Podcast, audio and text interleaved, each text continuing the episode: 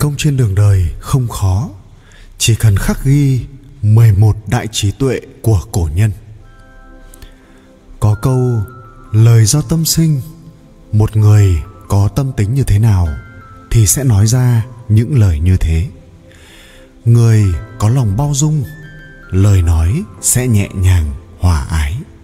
Người khiêm nhường Lời nói ra sẽ chừng mực, nhã nhặn những lời nói của cổ nhân vốn có nội hàm thực sự sâu sắc, có thể coi là vốn quý nhân sinh, được đúc kết từ ngàn năm, chính là hành trang cho chúng ta bước trên đường đời đầy khó khăn chắc trở. Thứ nhất, trầm mặc thị kim, im lặng là vàng. Trong luận ngữ khổng tử viết ngôn quả vưu, hành quả lối, lộc tại kỳ trung hỷ ý nói rằng, nói năng ít sai trái, làm những việc ít phải hối hận, thì bổng lộc đã tự nhiên nằm trong đó rồi. Trầm mặc thị kim, im lặng là vàng. Kỳ thực xuất phát từ lời nói này của khổng tử. Trong xã hội hiện đại náo nhiệt ngày nay, chúng ta có quá nhiều lúc phát ra tiếng ồn ào mà quên mất sức mạnh của sự im lặng. Vì đã nói quá nhiều mà đánh mất đi sự trầm tĩnh. Cổ nhân có câu, khi một người thao thao bất tuyệt, thì suy nghĩ của người ấy đã bị chính cái miệng nhiều lời mưu sát một nửa rồi. Giữ sự im lặng, trầm tĩnh nhiều khi chính là sách lược, là cách xử sự thông minh nhất trong đối nhân xử thế và giải quyết sự việc. Nhà văn, tác giả tiểu thuyết nhà giả kim, paulo coelho nói, những thứ vào miệng không độc, những thứ từ miệng tuôn ra mới độc. Tại sao lại như thế? Chúng ta ăn cơm lành, canh ngọt, ăn quả chín, rau xanh. Tại sao lại có những lời chúng ta nói lại có thể như thuốc độc? Chúng ta đã mất nhiều thời gian để học nói. Phải chăng cũng đã đến lúc ta nên học cách im lặng? Ta im lặng để không làm tổn thương người khác, không gây nghi kỵ lẫn nhau. Lặng im để không phản nàn, không phán xét, không chỉ chiết lặng im để không nói ra những lời giả dối, sáo rỗng, để không mang những tiếng xấu, gieo rắc trong đời. Cuộc đời đã là bề khổ với đủ loại rối ren rồi. Chúng ta hãy học cách im lặng, đừng bới móc, rác rưởi nữa. Như thế mới có thể ngắm được hoa nở xinh tươi. Thứ hai, thượng thiện nhược thủy. Thiện cũng giống như dòng nước. Trong đạo đức kinh, lão tử giảng, người thiện ví như dòng nước nước làm lợi cho vạn vật mà không tranh giành. Chịu ở nơi mọi người ghét nên gần với đạo. Ý nói rằng, cảnh giới tối cao của thiện cũng giống như phẩm chất của nước. Tưới mát cho vạn vật mà không tranh, không giành. Ở những nơi mà mọi người không để ý tới. Vì thế mà tiếp cận với đạo. Đặc tính của nước là trí thiện, trí nhu, vô cùng lương thiện, vô cùng ôn nhu, lại miên miên mật mật, liên tục không ngừng. Khi thì gió nhẹ lặng lẽ, lúc lại cuộn trào, mãnh liệt, không tranh với người mà dung nạp vạn vật. Đạo của cuộc sống chính là như vậy. Ba, đại trí nhược ngu, tài trí giả ngu dốt. Trung quốc cổ đại có câu thành ngữ, đại trí nhược ngu câu thành ngữ này xuất phát từ lời của tô đông pha đời tống. Đại dũng nhược khiếp, đại trí nhược ngu. Kẻ dũng mãnh, giả như khiếp sợ. Kẻ tài trí, giả như ngu dốt. Ý nói, kẻ có tài trí rất cao nhưng không để lộ tài năng, biểu hiện ra giống như người ngu dốt. Ý tứ tương tự còn có câu, đại xảo nhược chuyết. Khéo léo mà giả vờ như vụng về. 4. đạm bạc minh trí. Đạm bạc thì trí sáng suốt. Câu này xuất phát từ hoài nam tử của hoài nam vương lưu an vào những năm đầu thời tây hán. Trong giới tử thư của gia cát lượng có đoạn phi đạm bạc vô dĩ minh trí, phi ninh tĩnh, vô dĩ trí viễn. Tức là không đạm bạc thì không thể sáng cái trí, không yên tĩnh thì không thể nghĩ được xa. Lão tử cũng giảng, điềm đạm vi thượng, thắng nhi bất mỹ. Ý nói, điềm đạm là thượng sĩ, thắng cũng không đắc ý. Không thanh tĩnh thì không thể có chí hướng rõ ràng, kiên định. Không an định thì không thể thực hiện được lý tưởng, cũng không chịu khó, chịu khổ để học tập được. Thứ năm, tích thủy xuyên thạch, nước chảy đá mòn. Câu này có nguồn gốc từ hạc lâm ngọc lộ của la đại kinh thời tống. Nhất nhật nhất tiễn, thiên nhật thiên tiễn, thắng cứ mộc đoạn, thủy tích thạch xuyên. Tạm dịch, một ngày một đồng, nghìn ngày nghìn đồng, thừng cưa gỗ đứt, nước chảy đá mòn trương quan nhai là người thời tống, làm huyện lệnh huyện sùng dương.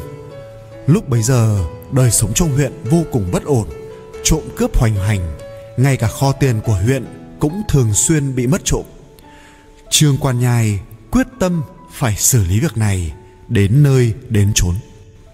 Một ngày nọ, trương quan nhai trông thấy một tiểu lại lật đật đi ra từ kho tiền. Trên chiếc khăn đội đầu còn giấu một đồng tiền. Ngay lập tức ông liền hạ lệnh tra khảo. Tiểu lại không phục, nói, một đồng tiền thì có là gì đâu. Ông có thể đánh tôi, nhưng không thể giết tôi. Trương quan nhai giận dữ đáp, một ngày một đồng, nghìn ngày nghìn đồng. Thừng, cưa, gỗ đứt, nước chảy đá mòn, phải chém. Từ đó về sau, tích thủy xuyên thạch, nước chảy đá mòn đã trở thành một câu thành ngữ để nói về sự kiên trì, bền bỉ, không ngừng. Nhiều lực lượng nhỏ bé, tích tụ lại, cũng có thể làm nên thành quả vô cùng to lớn. 6. Hậu tích bạc phát. Tích lũy nhiều, Dùng ít một. Đây là một câu trong giá thuyết Tống Trương Hổ của Tô Đông Pha. Bác quan nhi ước thủ Hậu tích nhi bạc phát, Tức là Đọc nhiều mà giữ lại ít, Tích lũy nhiều mà dùng ít một. Ý nói rằng, Đọc sách nhiều đến đâu Cũng chỉ có thể chất lọc tinh hoa Mà giữ lại. Tích lũy nhiều đến đâu Cũng chỉ có thể dùng từ từ Từng chút một. 7. Nhất nặc thiên kim, Lời hứa nghìn vàng. Ở nước sở có một người tên Quý Bố. Tính tình cương trực trượng nghĩa. Chỉ cần là việc đã đồng ý làm, Thì bất kể khó khăn đến mấy, Anh ta cũng nghĩ cách làm cho bằng được. Vì thế mà ai ai cũng đều nể trọng. Người ta nói, một lời hứa của quý bố còn đáng giá hơn nghìn vàng. Nói lời, giữ lời sẽ có được sự tín nhiệm của thiên hạ. 8. Thái nhi bất kiêu, Thư thái mà không kiêu căng.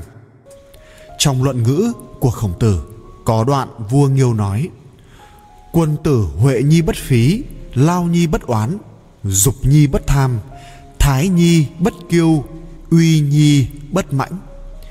Ý rằng người quân tử ban ơn mà không hao tổn, khổ cực mà không oán hận, mong muốn mà không tham lam thư thái mà không kiêu căng, uy nghiêm mà không giữ tận 9. Vô dục tắc cương, Không cầu tự được. Chuyện kể lại rằng, Một ngày nọ, Khổng tử đang thuyết giảng đạo lý Cho các môn sinh, Không kềm chế được lòng, Bèn cảm thán. Ta chưa từng gặp người nào thực sự kiên cường, bất khuất. Các đệ tử đều cảm thấy rất kỳ lạ họ cho rằng người như vậy giống như tử lộ. Ngoài ra còn có thân trành đều là những người hết sức kiên cường, bất khuất. Nhất là chân thành, tuy rằng trẻ tuổi, nhưng mỗi lần tranh luận cùng người khác thì không bao giờ dễ dàng nhượng bộ. Cho dù là đối với trưởng bối hay sư huynh thì cũng không kiêng nể chút nào. Thái độ lúc nào cũng vô cùng cứng rắn, cương quyết. Mọi người đối với anh ta cũng đều ba phần nhượng bộ. Cho nên các môn sinh, khi nghe khổng tử cảm thán rằng chưa từng gặp qua người nào kiên cường, thì không hẹn mà cùng nói. Nếu nói về kiên cường, thì thân trành là hoàn toàn xứng đáng, thưa thầy. Khổng tử nói, thân trành nhiều dục vọng, sao có thể gọi là kiên cường? Một đệ tử hỏi, thân trành không tham lam tiền tài, vậy sao thầy lại nói? Anh ta nhiều dục vọng. Khổng tử trả lời, thực ra, cái gọi là dục vọng không phải là chỉ nói về tham lam tiền tài. Nói một cách đơn giản, phàm là chưa rõ phải trái trắng đen, liền tranh cãi với người khác, thì cái tâm đó còn hơn cả tư tâm tư lợi. Đó chính là dục. Thân trành tuy rằng tính cách chính trực, nhưng lại cậy mạnh, tranh thắng thường hành sự theo cảm tính. Đây chính là một loại dục. Người như vậy làm sao có thể gọi là cương cường bất khuất? Khổng tử lại nói, cương cũng không phải là hiếu thắng, khoe sức, khoe tài, mà là một loại công phu tự khắc chế chính mình. Có thể khắc chế dục vọng của bản thân mình thì bất kể là ở hoàn cảnh nào cũng không đi ngược lại thiên lý. Hơn nữa còn kiên định trước sau như một, không dễ dàng thay đổi. Lúc này mới đúng là cương chân chính. 10. Dĩ hòa vi quý, Khoan dung độ lượng. Hồ đồ Xét ra lại là một loại độ lượng khoan dung. Đôi khi không nên quá cầu toàn, Theo đuổi sự hoàn hảo, Mà nên dùng thái độ dĩ hòa vi quý, Khoan dung độ lượng với người khác. Nhìn vào ưu điểm của người khác Để khoan dung độ lượng với họ. Thêm một người bạn là thêm một đường đi, Thêm một lối thoát. Khi bạn bao dung với người khác cũng chính là đang bao dung chính mình. Hãy có tấm lòng bao dung rộng lớn như biển cả với tất cả mọi người. Người có lòng bao dung khi làm việc cũng dễ gặt hái được thành công hơn. 11. Hải nạp bách xuyên, hữu dung, nãi đại. Biển nạp trăm sông có thể dung chứa nên thành to lớn. Biển rộng có thể chứa được nước của trăm sông, có thể dung chứa nên mới thành ra to lớn. Hải nạp bách xuyên, hữu dung, nãi đại có thể khoan dung độ lượng, rộng rãi, phóng khoáng. Đây cũng chính là biểu hiện của một người có tu dưỡng.